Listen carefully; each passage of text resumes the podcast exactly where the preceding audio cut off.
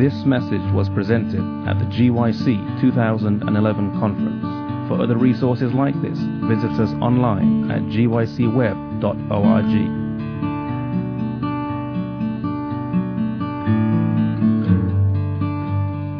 Father in heaven, we are so blessed to be able to come into your presence again. Lord, this morning we're talking about a tough issue, the sin issue, and how it enslaves us. Lord, I pray that you will make your strength perfect in our weakness, especially myself, Lord. I need so much the power that only you can give.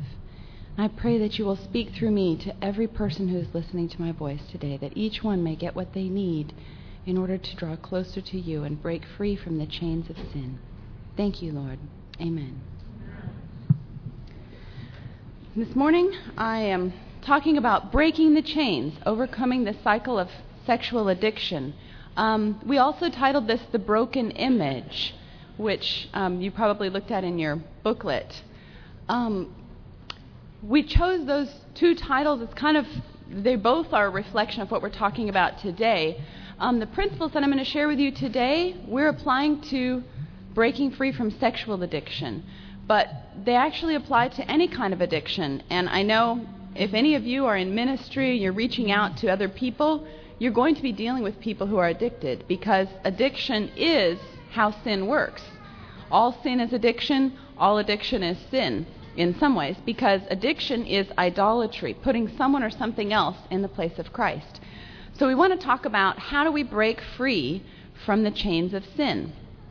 Um, now, I just have to really say it's courageous of you to come here and be here for this presentation. I know it's very difficult for some people to walk into something like this, but I'm not assuming you're a sex addict just because you're sitting here in the audience.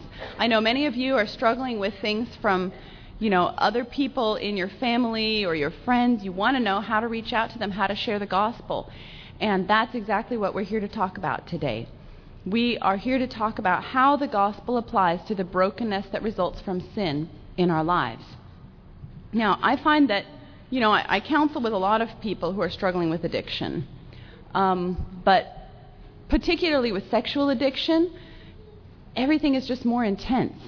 As other, you know, other addictions people face, they may go, oh, you know, I've been overeating and I feel really bad about it. But sexual addiction, nobody just mentions that. It's not like, you know, yeah, we were painting the boys' room green the other day, and by the way, I'm kind of struggling with a sexual addiction, you know? Nobody talks about that for fun, right? So when somebody comes and talks to me about their sexual addiction, I know already they've been caught for a while in a cycle of of depression. It's, you know, you try so hard, you're sure you'll never do it again, and then you fall. And you feel awful, and you promise God you'll never do it again, and then it happens again. And sometimes there may be a long break in between, and you'll feel better. You know, often when a guy comes and talks to me, this is a typical conversation. When the guy comes and talks to me about sexual addiction, they'll say, you know, I've been struggling with something, you know, it's, it's better now. First thing they say, you know, it, you know, I, I've been doing better it's kind of down to only once a week now, or once every two months, or once a day, whatever it is that is better, they'll be sure and tell me first. They're doing better than they used to. They got this under control, they think. You know, but they just thought they'd throw it out there, see if I had any suggestions. Um, for women, it's very different than that. Usually, when a woman is going to talk to me about their sexual addiction, I know, like from the first sentence, before they even open their mouth, sometimes there's this tortured look, you know, this kind of a, well, I don't know where to start. And, uh, and sometimes that's when the tears start, right then. And then they say, I haven't told my mother, I haven't told anybody, or, you know, nobody knows this, I just feel like I would die if, if someone found out, or my dad found this on my computer and I just feel so terrible.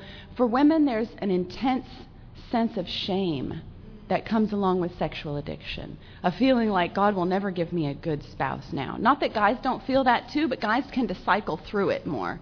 Guys will feel terrible, and then often they'll kind of go back to, well, you know, but all guys have this problem, you know. Um, there's a very different feeling about from from one person's Um, experience of sexual addiction to another person's experience of sexual addiction. So, what I'm going to talk about today are general principles, but I know for you, your experience may be unique and it may not feel like this. You know, many girls kind of fall into the guy category. Well, you know, I kind of, I'm getting better about this. and many guys will be the I just feel like killing myself. I remember one guy who emailed me who made up a fake email address actually so that he could disguise his identity and write to me. And I wish I could say that's the only person who's done that, but I've actually had quite a few people make up fake email addresses in order to write to me because they don't want to tell me who they really are. This intense shame. This guy was in ministry. I don't know to this day who he was. He emailed me several times, and I was just so struck by the, the desperation in his emails. I was afraid he's going to commit suicide.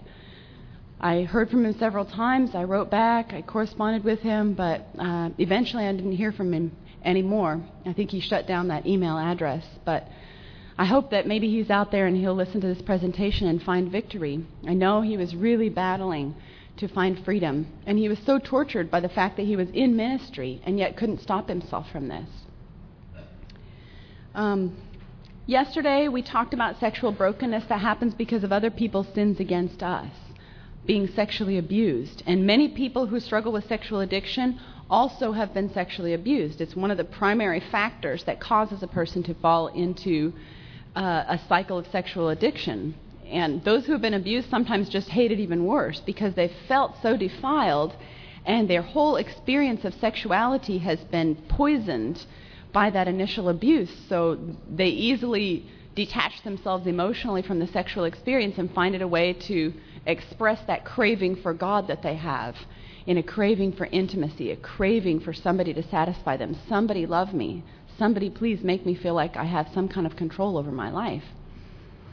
So for guys, there's often a strong tendency to need for control. For girls, there's often a stronger drive, a craving for somebody to love me. So, you know, many girls would not consider themselves to be sexually addicted who are addicted to, say, romance novels or romantic movies or fantasizing these things are also sexual addictions. They're warping of what God intended sex to be, and they put you on the track to falling into other things like masturbation and pornography.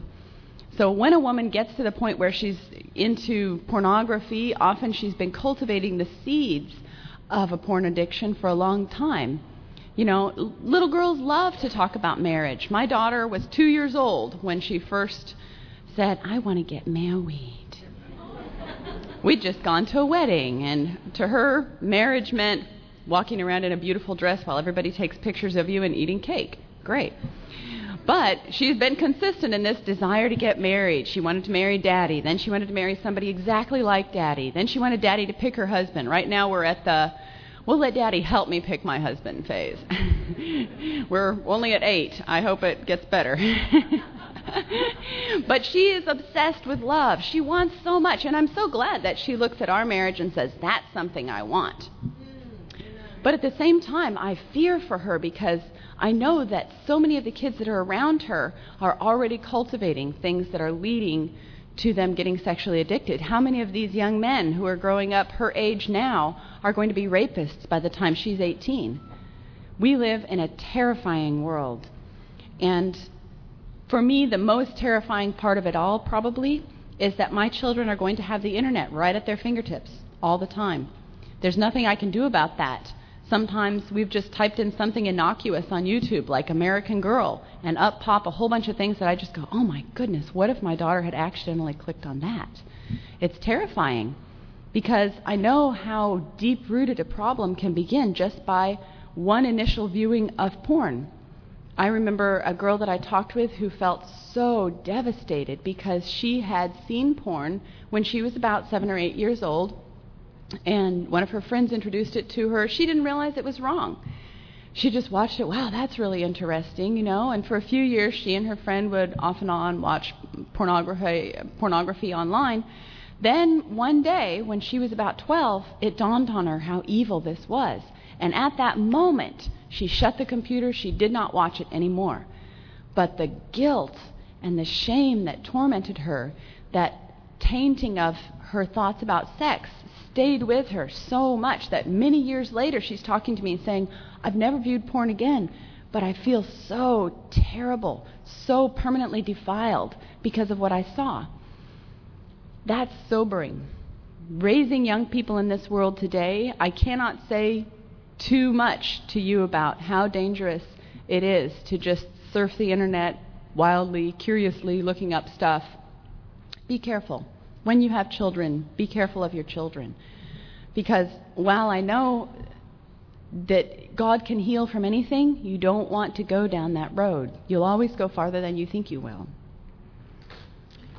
I've, I've discovered that many people, their, their image of sex is permanently defiled, or at least they feel like that, because of their early sexual experiences with abuse or viewing porn or something like that. and the question that they have, and the question that I had for many years, is why did God make sex anyway? What a horrible thing. I was like, God, look, with all these people being raped and all these children being molested and all these nasty magazines and just, it's so terrible and sick and filthy. Why would you make something like that anyway? I really doubted that God could have made something so nasty. And you know, when I think of that, I kind of, makes me think of how sometimes when I make bread, I like to make challah bread. It's a special kind of bread. It's braided together. So I just take my ordinary bread dough, you know. I break it into three balls and roll it out into strips, and then I braid the three together into one loaf. And then I put it in the oven. When it rises and it bakes, those three strands are one. You can't just break that apart anymore. That loaf is all one loaf of bread, just as surely as if I'd made it into one ball of dough and put it into the oven. And this is often what happens with sex. God created sex. It's a beautiful, pure, holy, wonderful gift. I didn't understand how beautiful and pure and holy and wonderful it was fully until I got married. And I found just how wonderful it is that God has given us this gift. What would marriage be like if we didn't have sex, you know? Two people stand up in front of a whole bunch of people and promise to be roommates till death do us part. How many of you have ever had a roommate? you probably don't want to pledge to live till death do you part with that roommate after you've been with them for one year, right? Marriage would be a, a, very strange arrangement if you had to pledge to live your whole life with one person who you don't fully know yet. Just, I'm going to make it a gamble. I'm going to choose this one as my roommate for the rest of my life. And God created sex to change that, to make this incredible, deep, intimate union between two people who, if they had sex the day before the wedding, it would be a sin. Even an hour before the wedding, it would be a sin. An hour after the wedding or the day after the wedding, it is a blessed experience that is ordained by God. What is it that makes that magical difference? That something that would have been a sin becomes something that's blessed and ordained by God. And the only thing that happens in between is two people say words. Isn't that weird? You see, there's something magical and mysterious about sex we cannot fully understand. That God has created this to be something that bonds two people. My husband is the sexiest man in the world, to me. Right? Is he here? He's blushing somewhere if he is. he is, because I didn't have that experience with any other guy. So when I look at him, that's who he is to me. And I just think, wow, that guy is amazing. Not only that, of course, if, if all we had was sex and we hated each other all the rest of the time, it wouldn't be so hot, right? That would be terrible. But sex makes us realize how deeply united we are. Sex is a beautiful, pure, holy, wonderful gift from God. And you may not feel like that if you have been abused or you have been addicted. But I want you to know you can, because I do. And I had been abused and I had been addicted. Yesterday I talked a little bit about my experience as a 10 year old until I was probably like 17, 18, you know. I struggled with fantasies all the time, and my friend and I were totally sexually addicted. As little 10 year olds, we're always looking at men's crotches and talking about dings, as we called them. You know, that might seem to you to be really mild sexual addiction when you have to deal with porn nowadays, but I can assure you, if porn had been around and I had been exposed to it as a young person, I would have been addicted. Instead, I was addicted to porn of the mind novel reading. I would stay up until 2 or 3 in the morning when I have to go to school the next day, reading the same three pages of the novel. the, the ones where there's a sex scene, and imagining, fantasizing, what's that like? And you know, some of those were disturbing. These, these pictures that now that I'm married, I know how different it is than reality. These two people are so controlled by passion in the novel, they can't hold themselves back. They can't think. They can't breathe. All they have to do is just devour each other sexually. That is not God's ordained plan for sex. When you're together sexually with a person the way God intended, it is about a relationship between the two of you. It is not about an event that your body craves so intensely that nothing else in the world matters. That is called lust. That is something that leads to shame. And this is the problem that, that many people face that sex and lust and shame are braided together until they become one in the person's mind. And it's impossible for them to distinguish between sex, lust, and shame. Lust devours them, makes them feel like, I've just got to find somebody, anybody. Let me just look at people. I remember one of my friends and I would just go on what we called man hunts. We'd just kind of stroll around at camp meeting or something looking for hot guys to flirt with. I think of that now, I'm just like, what were we smoking? Oh my goodness. But uh, we were just obsessed, you know, and these guys with acne and braces would come up and flirt with us, and oh, we'd walk away going, oh, he was so cute. Did you see how he looked at you? He smiled. Oh. And then we go on and find another victim. it was we were just shameless about this. Um, but, you know, I was 15. The really sad thing is that there are people who are 25 who are still doing the same thing and older. You know, they walk into a party, oh, okay, there are, you know, say 15 people of the opposite sex here. So they kind of troll around, figure out, okay, those three are the most attractive, and they go and flirt with those three over the next half an hour, and then whichever one seems to respond the best to them, they flirt with that person the rest of the evening. Or if they're in the world, they try to go home with that person and go to bed with them. Now, I would suggest to you that that approach, even if you're not going to go home and go to bed with them, all you're doing is flirting with them for the rest of the evening. You're sowing the seeds of the same kind of behaviors that's out there in the world. If all you do is just flirt with the person, you wouldn't dream of doing something wrong like going to bed with them. Yeah, but you're using them. You're using them as an object of sex. You're using them as something that feeds your hormonal urges. Instead of seeing this person as a child of God, these are the seeds that people sow that lead to sexual addiction. What I'm going to talk about today, I have two stages of this presentation. The first one, I'm talking about things that you will hear a lot of places how to overcome sexual addiction.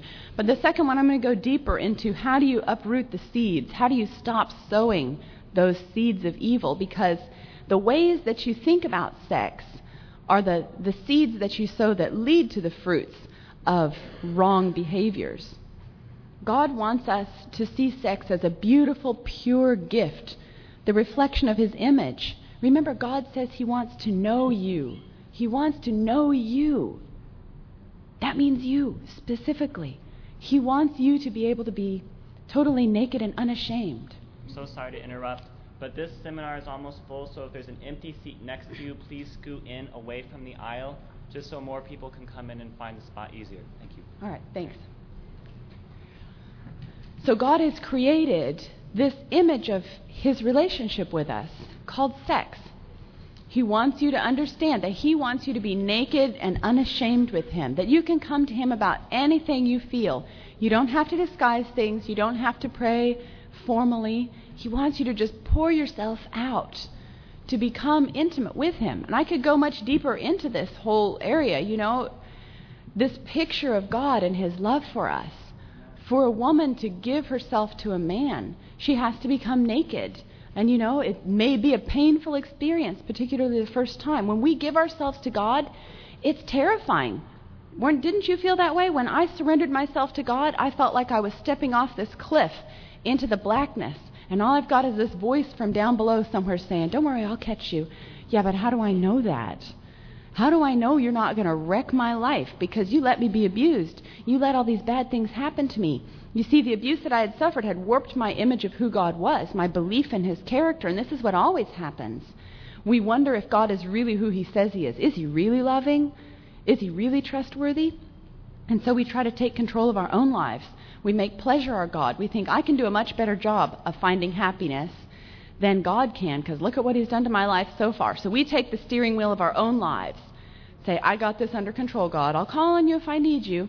And we head toward what we think is going to make us happy. And then when we surrender our lives to God, too often we're like, okay, okay, things haven't been working out well at all when I'm steering. So I'm going to let you have the steering wheel. But let me just keep the GPS here. I'll tell you where to go, and it'll work out okay. That's not really surrender to God. And I would propose to you that that mindset is at the heart of much sexual addiction. We fear that maybe God's not going to set us free. Maybe God's not going to give us a spouse. What if He never gives us anybody? What if I surrender my whole life to Him and then He never gives me a spouse? I wish I could say I never was foolish enough to think that, but I was many times. What if God never gives me anybody? I've been bad. I messed up. I don't know if I can ever be loved. God isn't like that. God gives good gifts and only good gifts to his children. You can trust him with your life. God wants you to know that sex is a beautiful gift where he comes into you. God, when you surrender yourself to God, He comes into you, He changes you, He gives Himself to you, and you become part of Him. He becomes part of you. You're so intertwined, it's hard for you to distinguish when you're doing something, whether you're doing God's will or doing your own will, because they're kind of fused together. This is the sexual experience that God ordains for marriage. And I realize most marriages aren't like that. Most people who get married wish they hadn't, honestly. Most of those people you're walking past in the grocery store who are married, and you're going, man, you're so lucky to be married. And they're thinking, man, you're so lucky to be single. so many people get married in order to have sex. What if I don't marry this one? You know, I'm 32. Maybe nobody else will ever come along and I'll never be able to have sex. Let me tell you, that's a really bad reason to get married. You marry somebody because you want to unite your life with them, not because you want to unite your body with them. And because you unite your life with them and you love them and you trust them, that's when you have the power to really unite your body in a beautiful and holy way. Otherwise, you're two people using each other. Sex is supposed to be about giving, not about getting.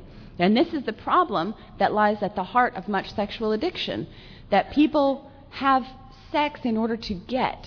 They want pleasure. They want to be loved. They want somebody to appreciate their beauty.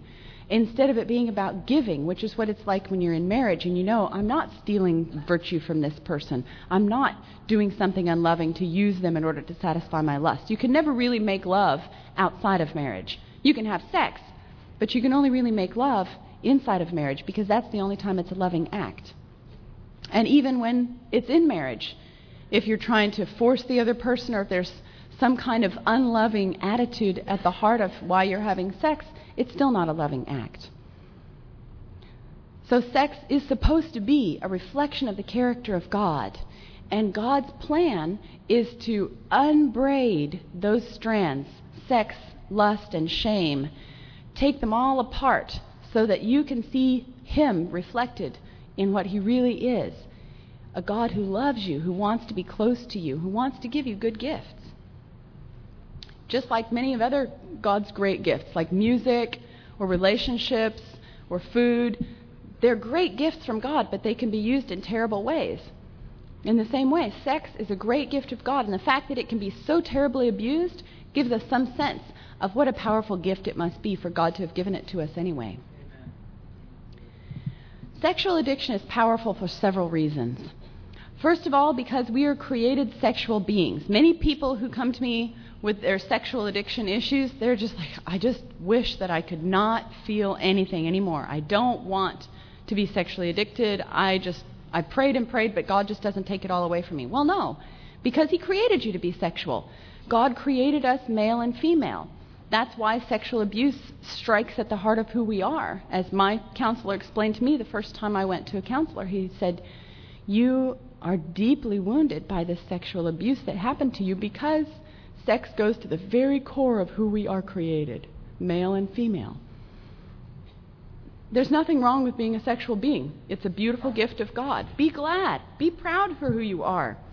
Sex is not bad, it's a beautiful gift. Your sexuality is a reflection of who God made you to be. Secondly, sexual addiction is powerful because we live in a culture of shallow relationships and fractured families. This is why people are craving intimacy. They don't feel loved, they don't feel like they're worth anything, and everywhere you go, you're told that sex is the key. Sex will make you feel loved. Sex will give you the, that intimacy you crave so deeply. Sexual abuse and misuse are rampant. This is another reason why sexual addiction has so much power because a person who has been sexually abused tends to feel permanently defiled. There's this strong temptation to believe the devil's lie that not even the blood of Jesus can cleanse you from your own sexual sin, and not even Jesus can set you free from the shame of somebody else's sin against you. You realize the difference between guilt and shame. Yesterday we talked more about shame, what you feel because someone else has abused you. Shame is a message from the devil that makes you feel like you are bad. Guilt is a message from God that says you have done something bad. See, guilt, guilt is a different thing altogether than shame. Guilt is a, a message of hope. It tells you you've sinned, there's something standing between you and me. Let's get it out of the way so that I can be close to you again. Guilt is God speaking to your heart saying, I love you. So guilt is the voice of God. When you are driven to your knees and you say, Lord, I'm so sorry, I've sinned, it's guilt that drives you there. But when you get up from your knees, you've repented, you've confessed, and yet you still feel like trash, this is not guilt. This is shame. Shame is a message from the devil. It feels like guilt, but it's the opposite. Shame is a message of hopelessness. It tells you not you've done something bad, but you are bad, and not even the blood of Jesus can wash you clean. This is something that will destroy you. I've seen so many people who are obsessed with sex and consumed by shame. The two are, are linked like this. It cannot be pulled apart. When they're obsessed with sex, they feel terribly ashamed because the devil keeps telling them, You are defiled, whether it's by someone else's sin against them or by their own sin. The, the devil says you are permanently defiled. You can never be washed white as snow, like the Bible says. You see, shame is a message of unbelief, saying God is a liar. He says he can cleanse you, but he can't. Why not? Well, because you still feel dirty. If you still feel dirty, you must still be dirty, right? Shame is a temptation to believe what you feel instead of what the Word of God says. And if you are struggling with shame, you must believe the Word of God. God says, if you confess your sin, I am faithful and just to cleanse you. He will do it for you. He cannot lie. But many people, because they cannot believe that, are sucked right back into the cycle of abuse. I remember uh, a person who came to me and was battling so desperately with this feeling. And when, as we talked about it, she admitted she had been sexually abused in the past, and then she told me what she was continually doing. She said, I'm even going back to the porn that does the same stuff that was done to me, and I hate it so much. I don't enjoy it at all, but I keep doing it. And I said, Is it possible that the problem is you believe somehow that you are defiled. This is who you are. This is who you really feel like you you are because you are so dirty. And she started to cry, Yes, that's exactly it.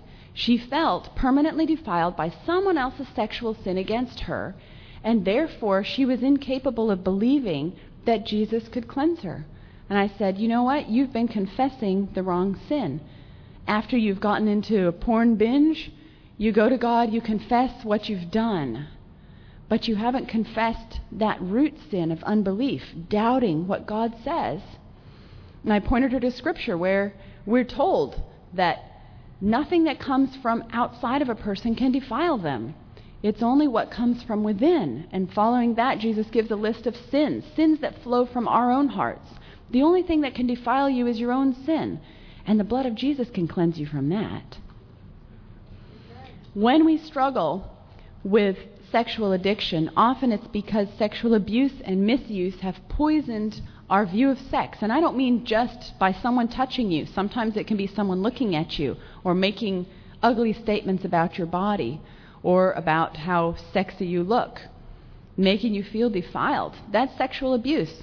But often, what also defiles our minds is the advertisements, the movies, the music, the magazines, all these things. Because Sexual addiction is powerful for a fourth reason that we live in a super sexualized society.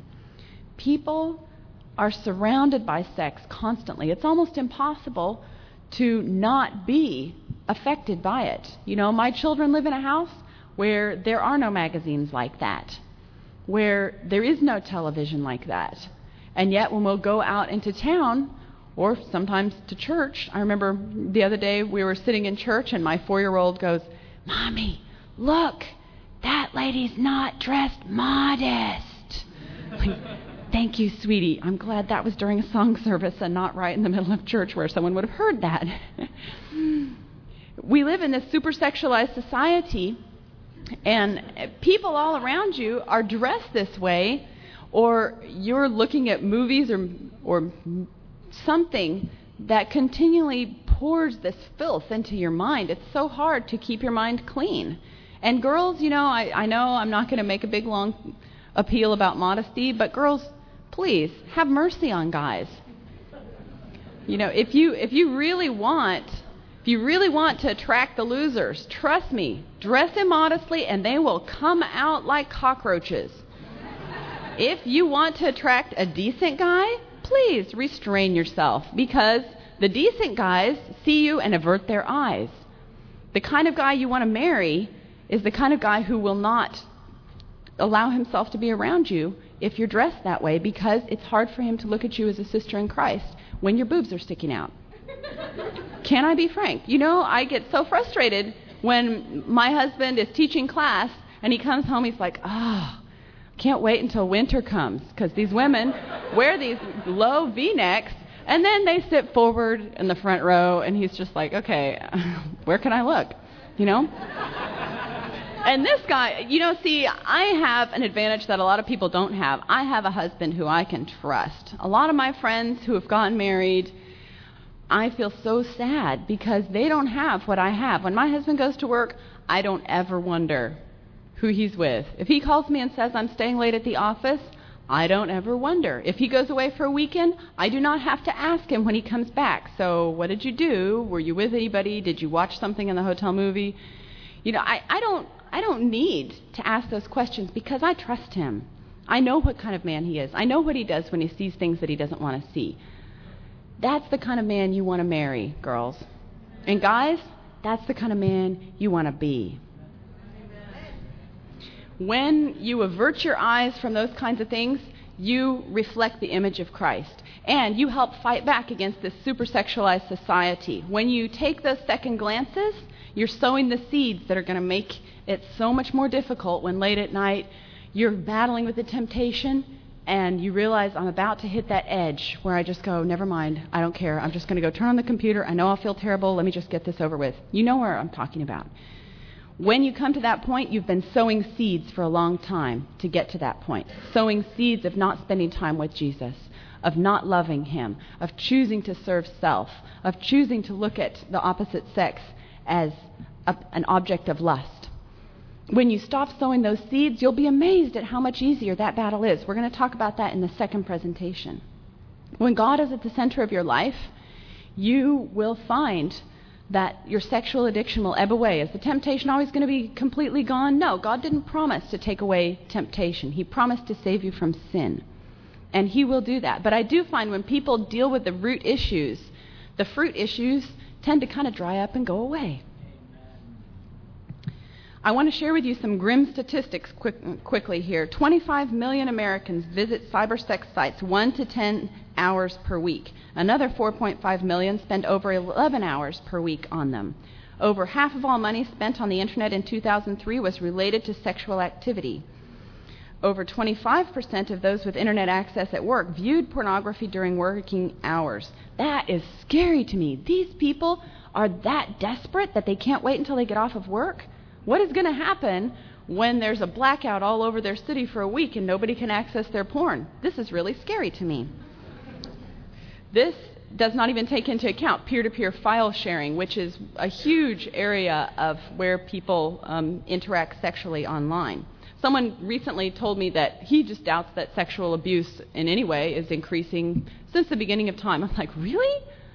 Is your head buried in the sand? What is this, you know? People actually are kind of blinded to how powerful and how huge this plague is. I want to share this partly to help you understand that if you're struggling with this, you're not alone. Probably at least one out of every two people at GYC, maybe two out of every three, are struggling with it or have struggled recently in the past. I know this because not only do, you know, what, what do people say? Half of young men are, doing this, but a lot of girls are too because I know they're coming and talking to me, and every one of them feels like I'm the only one in the world who's doing this. I'm so sick. The total porn industry revenue for 2006 was 13.3 billion in the United States and 97 billion dollars worldwide.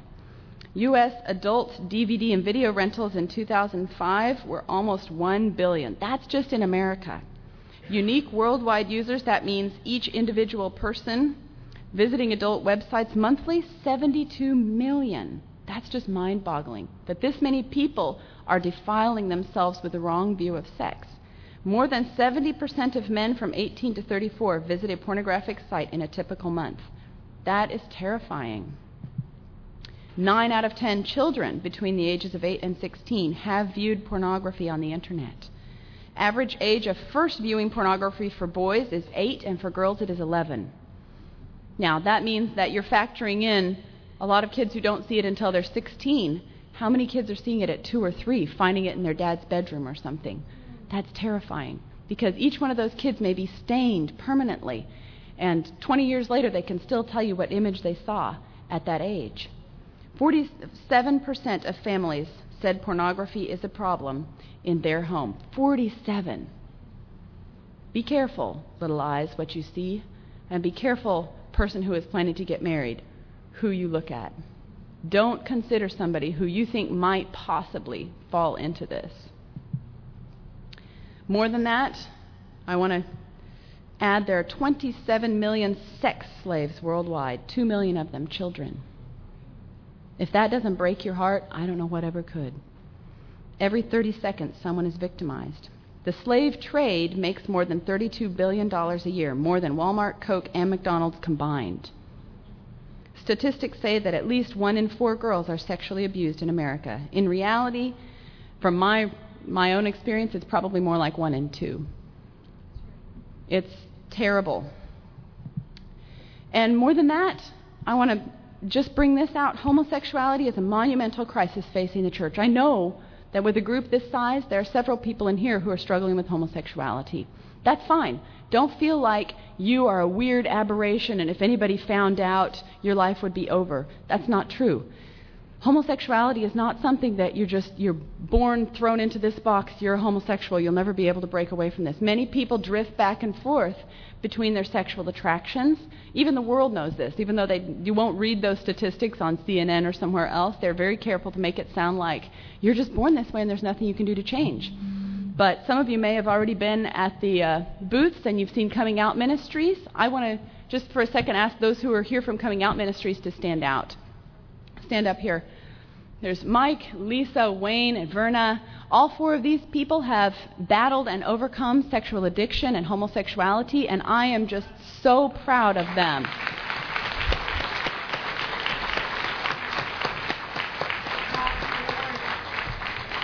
I, I, would encourage every one of you to go to their booth, get their information, buy their t shirts, be supportive. Every one of you knows somebody who's struggling with homosexuality. Some of you know a lot of people. And they also are specializing. You can sit down now, I guess. I like seeing you guys up here. It's nice not being the only one standing up here, but they can specially help you in dealing with sexual addiction issues. You go to their, their booth, they'll be able to give you information about their individual ministries, Exceed, By Beholding His Love. Um, let's see, what else? Yeah, Know His Love and um, Narrow Way. There are four ministries who've banded together to make coming out ministries together. We need to unite in the battle to help those who are battling with homosexuality. Oh, good. 3ABN is re airing an uh, interview with Verna and Lisa talking about their testimony. Go and talk with these people. Take away the, the scourge of prejudice that people have toward homosexuality. It is just a problem of sexual addiction one category of many kinds of sexual addiction, and God sets people free all the time. I have a lot of homosexual friends. And every one of them knows how much I love them. And yes, they know that I believe homosexuality is wrong, but also that I love them with all my heart, and that I pray for them, and that I do not look down on them and think, oh, that's nasty. It's not that way at all. God sets people free. We need to deal with the plague of homosexuality, and we need to take a front running offensive because it is killing so many people. Not just the fact that some people are struggling with homosexuality, but also the fact that this is what the world says see, the Bible isn't true. Because, and here's their proof that the Bible isn't true. The Bible said that homosexuality is sin, but we now know it's just something genetic people are born with, can't change. Never mind the millions of people who can testify that God has changed them. I've literally had these conversations. It's just mind blowing. You know, on Facebook, when I remember Mike and Verna were arguing back and Wayne, you know, there's this person who's posting on my Facebook page, you know, come on, nobody actually can break free from homosexuality. That's the way you're created. And they're all answering back, but I did, but I did, but I did. And, he, and he's like, no, but nobody can. It, it's impossible. I'm like, what can you say to somebody whose mind is that closed? We need to go out there and share the truth that God sets people free from every kind of sin. That God is the author of victory, of peace, of healing, of freedom. If you're struggling with things, you can also go to NARTH.com, National Association for the Research and Therapy of Homosexuality. If you still can't believe that I'm really telling the truth, that people change all the time, go read the hard statistics. They're right there. And if you want to read more testimonies, go to ExodusGlobalAlliance.org. There are tons of testimonies. This is something people break free from all the time. Many people you know probably have struggled with it and broken free from it, but they don't want to say anything because they don't want people to be holding their children away from them and, you know, suspicious of them. It's not something everybody wants to talk about. As hard as it was for me to get up and talk about being sexually abused, it can be much harder to get up and talk about breaking free from homosexuality because you face this constant prejudice of, yeah, but you're not really free, right? We all know you'll you'll fall back into it. So where are you on the scale? You still looking at hot men, or is it women now? You know. Are you still tempted? The everlasting question. Thank you. Are you?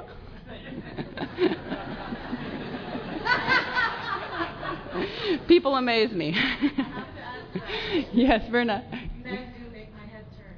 Men do make your head turn. You see, the fact is, people can say, well, you may decide you're not going to sin, but that doesn't mean that you're ever going to be able to actually, you know, be with someone of the opposite sex. But I would, I would strongly recommend to you that you go talk to these people, and you will find out that when you get to the root of what's going on in your heart, God profoundly changes your attractions, your impulses, and who you are. No, God did not promise to set you free from ever being tempted by anything. But God does promise to give you victory. And as you get to the root of the things that cause those temptations, you find an amazing freedom and healing in Him. Oh, there's Ron, my other friend back there. Everybody wave to Ron. He's a, the other one in Coming Out Ministries. Thank you for coming, Ron. All right. Is sexual addiction all that bad? I hope that you've been able to see from the statistics I've showed you how dangerous it is. Um, that I just want to mention this other thing. When brain scans were taken of both porn and heroin users, the brains looked almost identical. That craving for pleasure, for something that they think will satisfy, is terrifying. Some scientists believe porn is more addicting than heroin because the porn addict's drug never completely washes out of his or her system. You know why? Because you've still got the images there. He or she has countless, sometimes hundreds, of images that he can flip and pull from his brain anytime he likes. You've got them there. This is why it's so difficult to break free and so important that you must keep your eyes centered on Christ. The only way that you will ever overcome a sexual addiction is by focusing yourself on Christ instead of self. Make Christ the center of your life, and you will watch the chains fall off of yourself. Things that you never thought you could have overcome. I want to give you some steps to victory. Some of these you can find online. You know, this is a typical progression that many pl- places you'll be able to look up. And some of you I know have already tried many of these. That's why I want to mention I'm going to be talking about something different, something you won't usually find on the uh, sexual addiction sites and things like that, talking about getting to the root issues. Um, but first, I want to say be honest with yourself and God. Behold, thou desirest truth in the inward parts, the Bible says, and in the hidden part thou shalt make me to know wisdom. Unless you have truth in your heart, you can admit to yourself, I am struggling and I am addicted, you won't break free. just like an alcoholic or a drug addict. God says, He that speaketh the truth in his heart will be saved. Be honest. Be honest with yourself and with God about what you're struggling with. Number two, accept responsibility for your sins. 1 Samuel 15 and verse 15 tells us the story of Saul and how when Saul had gone and attempted to kill Agag and you know all of that, but he ended up not killing Agag, not killing all the animals. Then when Samuel comes and confronts him and says, "Did you do what I said?" He says, "Oh yeah, I've I've obeyed the Lord." Then he says, "Um, why do I hear all these sheep then?" He goes, "Oh, that. Well, the people. The people brought those. The people saved the best, and the people. It's all the people's fault." Guys, do not blame girls who dress immodestly for your sins. It is not their fault. Yes, they are responsible. They are accountable to God for the way that they behave. Girls, don't blame guys, too, because some girls really struggle when guys dress in tight pants and muscle shirts and try to show themselves off. You know, please, save yourself for your spouse, okay? They're the one who's supposed to appreciate that. I don't mean dress in a bunch of sacks, women. You know, don't nobody send me angry emails about how I'm telling everyone to wear tents. I'm just saying. Accept responsibility for your own sins. I get so angry when I hear stuff like some pedophile who says, Well, the problem was this little girl just dressed like this. Come on. You're going down that road, though, when you start blaming everybody else. If my wife would have sex with me, I wouldn't be struggling with sexual addiction. No, if you were connected with God, you wouldn't be struggling with sexual addiction. It's not somebody else's fault. Other people bear responsibility for their own sins, and you bear responsibility for yours. Until you accept responsibility for your sins, for your behaviors, and for your thought processes, you will never break free. Choose life. Get rid of every stumbling block. You know, some people, they say, I've, I've decided to get rid of everything, but I'm not going to put a filter on my computer because then people would know. Well, no.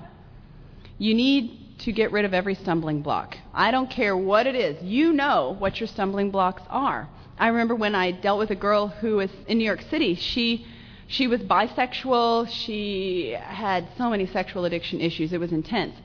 Um, but she gave her life to Christ, and we prayed over her. She had been battling with demon possession, and she was delivered from that in a prayer session with several pastors and myself and Annie Morgan, who's over doing another seminar here. And we prayed with this girl. She came to stay at, at my house that night because she was too terrified to go back to her apartment. She said she had so much stuff there that she didn't want to be in that room. It was full of evil, demonic stuff. Next day, I went with her to her apartment. Man, I never saw anything like this stuff. She had all these sex toys and weird things and drugs and wine, everything. You know, she's busy pouring the wine down the sink, and I'm like, oh, here are your drugs? What's this? She's like, "Oh yeah, those are my drugs, but there's nothing wrong with those, is there? You know, because you know, the other day I was just about to freak out, and I looked down and I saw a joint on the floor, and I picked it up and I smoked it, and I calmed right down. You see, God sent that to me, huh? Wow, you know, one day at a time.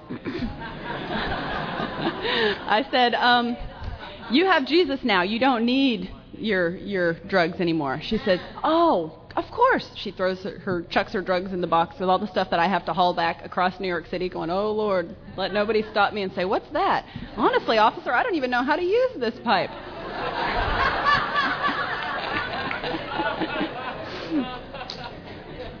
but you know, with this girl, of all the stuff she had in her apartment, there was one thing that she was desperate to find.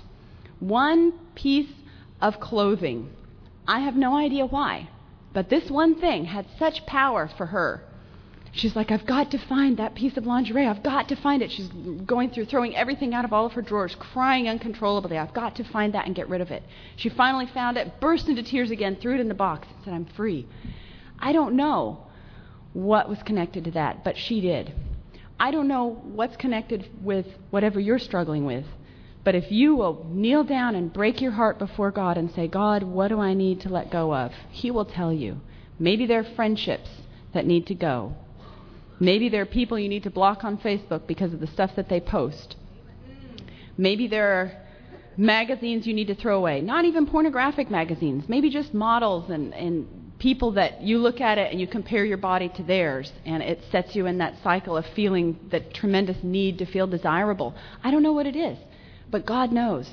And if you pour yourself out before Him, He will help you to know what the stumbling blocks are. Entertainment, you know, of course, it doesn't mean that you're going to have to give up movies and music because none of us could do that, right? You know, consistently I discover in uh, working in, with university students. You know, even four years ago when we first moved to Southern, students were kind of like, wow, we have to give up our movies. Now it's more like, oh, come on, you don't expect us not to watch movies. People are getting more and more steeped every year in this culture of, well, of course we're going to watch movies and listen to whatever we like.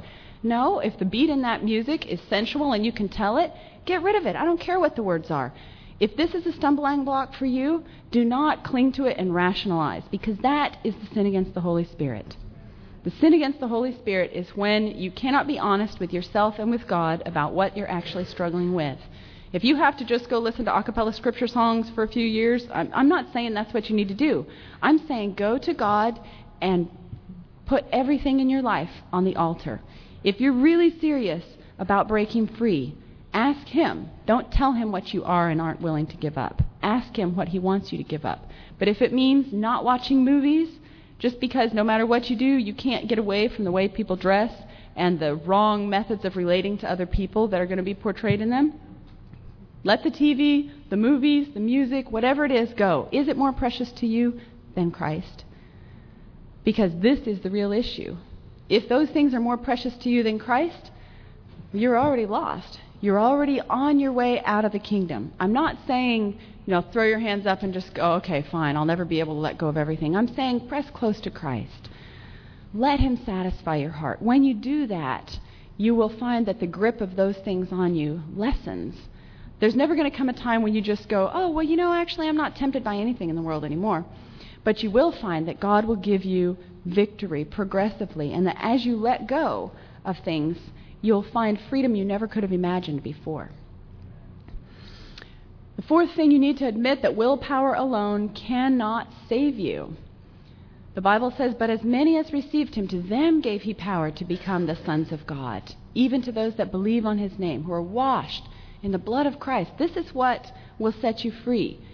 Many of you already know willpower cannot save you because you've already tried and tried and tried and tried and tried as I observe in dealing with sexual addiction, people try and try and try and try over and over before they ask for help because they just somehow still have this feeling that they can save themselves by their works. You know, it's, it's a legalistic perspective where we think somehow we don't really need Christ. Of course, we'll pray and ask Him, but we're not going to talk to anybody else. I know if I just try hard enough, I can stop myself from this. Number five, build spiritual community and accountability. Um, you know, I've listed up here covenanteyes.com. There are other websites. I think I've heard XXX Watch is a good one. I, anyway, there there are different websites and ways that you can find accountability partners, people who can help you. I would give you one caution though.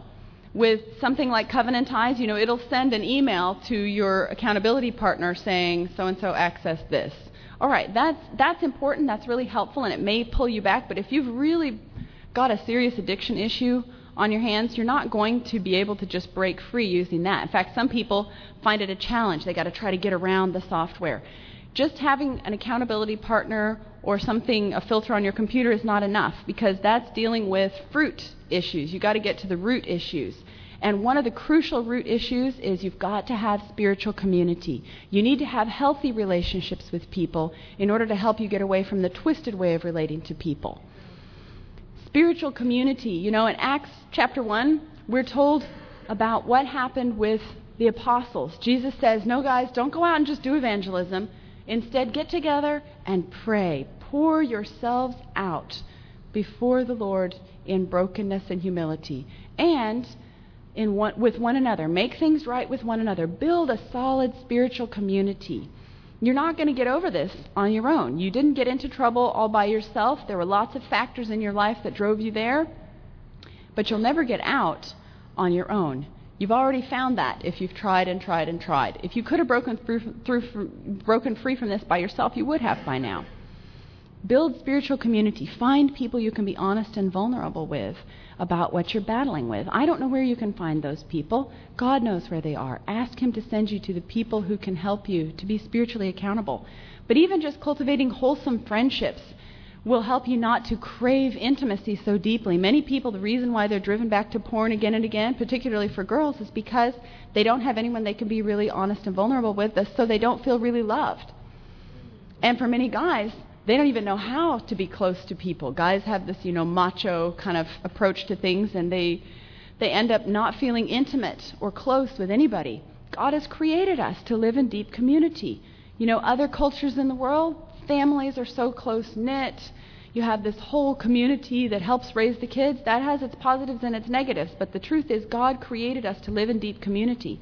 That's why He doesn't say go spend every Sabbath out in the woods walking around singing songs and reading your Bible. He says go get together with other believers because you're going to need them.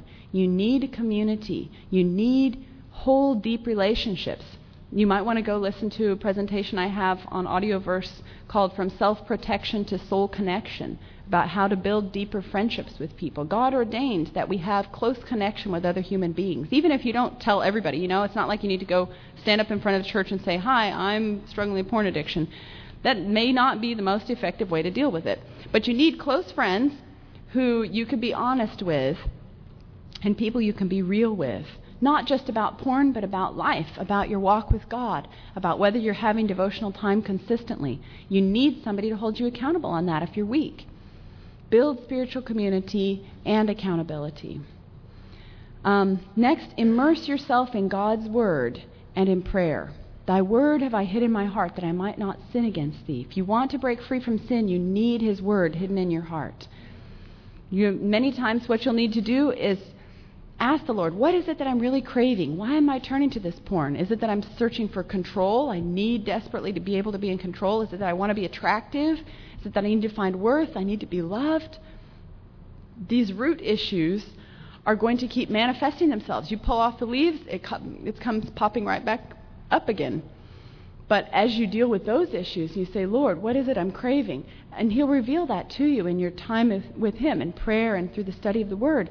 Then you go to His Word and you find promises that tell you, I do love you with an everlasting love. With loving kindness I draw you. You find places in the Word that God promises to be what it is you're craving for. Then, when you start finding yourself being attracted toward things you know are wrong, deal with it now. Don't wait and don't say, I'm not going to do it. I'm just going to distract myself. I'm going to go for a walk. I'm going to go take a shower. I'm going to go do something. Let me call a friend. Let me order a pizza. It's not bad to distract yourself, but you must deal with the craving that you have that God wants to satisfy often you'll find yourself, instead of getting to where you're right on the verge of the cliff and sliding down, you'll catch yourself back here before you get to that point and turn around. Focus yourself on Christ again. Thank Him for what He's done for you. Pour out your heart in praise and thanksgiving and love for Him, and you'll find the addiction will fade away. Strike at the root of sin issues. That's what we're talking about in the whole of the next presentation. This is what you don't often find in other books. You know, there's a lot of people read Every Man's Battle. I'm not saying that's a bad book, but I don't think it's enough. Every Man's Battle will give you some good techniques, a lot of good scriptural things to do. You know, there's nothing wrong with cognitive behavioral therapy and a lot of techniques that people will recommend. This is something that's really helped me. Great. But what about your heart? Just avert your eyes is a shallow approach. That's a behavioral approach to a heart issue. You're not going to solve it. Strike at the root of the sin issues. Pour yourself out to God and say, Lord, Thou, God, seest me. What is it that's at the root of what's going on in my heart that's making me be attracted to this thing? Because there's some way that self is on the throne of my heart instead of Christ, and I need to know what it is so I can surrender that to you. And last, embrace the lifelong process of sanctification. In other words, if you fall, get up again. Don't lie there and wallow in the mud. God does not cram your face into your failures. This is not God. He gets down beside you and says, I know how you feel. I already carried this sin to the cross for you. I already felt everything that you're feeling and all the other sins of the world, all pressing on me at once. But don't give up. You're never conquered until you stop getting up again. This is a process. It's not an event of sanctification. There are thousands of events of sanctification all the way through your life. Times that you have to choose. Am I going to choose to be like Christ or I'm going to choose to follow my own sinful lust. Choose Christ. But realize you're going to have to choose Christ 10 minutes later or the next day. And this is a process. Don't be too hard on yourself or others who you're helping if they fall or if they find themselves not ready yet to surrender. People need to believe that Jesus loves them. Often, until they actually believe that Jesus loves them, they're never going to even try until they see the, the broken-hearted love of the Son of God that made him come down and suffer and carry their sins, knowing they wouldn't even be sorry. Till they see just how much he loves them, they're not going to be attracted to him. Instead, they'll be harboring things like, well, why did God let that happen to me anyway, if he's so loving? Unbelief takes away your ability to overcome. We'll be talking about that in the next section. So embrace that lifelong process, but realize you're going to find the keys to victory in striking at the root, not just pulling off the fruits. You know, a lot of people take a lawnmower approach to dealing with sexual addiction. All right, I'm going to get rid of all those magazines. I'm going to get rid of everything. I'm going to get rid of my computer. Hey, you know, I'm not going to watch any more movies, not going to listen to any more music. They take this radical, amputate everything approach, but they don't get to the root issues. It's kind of like me weeding my garden with a lawnmower. Would weeding my garden with a lawnmower be very effective? What if I set it all the way down to just scrape the ground mowing? You know, man, then I'd deal with it, right? There wouldn't be any grass at all until tomorrow. This is the problem with many people's approach to sexual addiction. And this is my real problem with how many websites and many books recommend that you overcome. They take this lawnmower approach. Stop doing all those things. The avert your eyes approach. Those things are great. Those things are so useful. They're biblical. They can be life transforming. But unless you get to the root, you're going to find yourself continually going, What? It's back again? Get to the root. Let God reveal the thoughts and motives of your heart, right? The Word of God reveals the thoughts and motives of the heart. What is it you're craving? Because God has put into you these cravings to love Him and to be loved in return. We have these tremendous God given longings for lovability, for worth. You can call it security and significance, whatever it is. The problem is we seek to satisfy these longings without God. And when we do that, we are idolaters. It's just a matter of time until we fall back into sex or something else. You may stop the sexual addiction, but the next thing you know, you'll be eating obsessively, or listening to music, or calling your friends. Whatever it is, you've got to get to the root. Give yourself to Christ. Our idolatry issues boil down to two things attempting to be God or attempting to replace God with someone or something else. And those really come from two biblical concepts pride and unbelief. We think that we can overcome things, and therefore we don't turn to God. Or when we've failed, we think that God cannot deliver us. The self directed life is like this self is on the throne of the heart, and everything else around it is in chaos. Those who are listening on audioverse can't see the illustration, but you've got the self sitting there in the middle, and everything else in the life can't seem to get ordered. Christ is outside of your life. And no matter how hard you try, you'll never get yourself organized. You'll never be able to discipline yourself enough to get your life under control. But the Christ directed life, in contrast, is when Christ is on the throne of the heart and self is yielded to Christ. Then your interests are directed by Christ, resulting in harmony with God's plan. I want to close just by reading one quotation from Dietrich Bonhoeffer, who was martyred for his faith by the Nazis.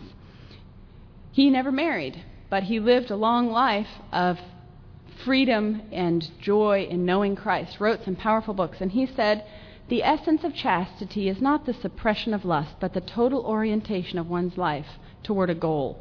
As you orient your life toward the goal of glorifying God, instead of trying to find happiness and peace and enjoyment and pleasure, you're going to find that the other things fall off. When you pull the plant up by the roots, the leaves wither up on their own. I want to close this with a brief word of prayer, and then we'll have five minutes and begin again on our next seminar. I know we're not going to have a whole lot of time, so let's bow our heads for prayer. Father in heaven, we just lift up our hearts to you and ask that you will make your strength perfect in our weakness. Help us to be like you, Lord, because you've promised that when we are like you, we will see you as you are. And I pray that you will make that a reality in every one of our lives when you come to take us to heaven. This message was recorded by Fountain View Productions for GYC. GYC, a supporting ministry of the Seventh day Adventist Church, seeks to inspire and equip young people to be vibrant, Bible based, and Christ centered Christians. To download or purchase other resources, visit us online at gycweb.org.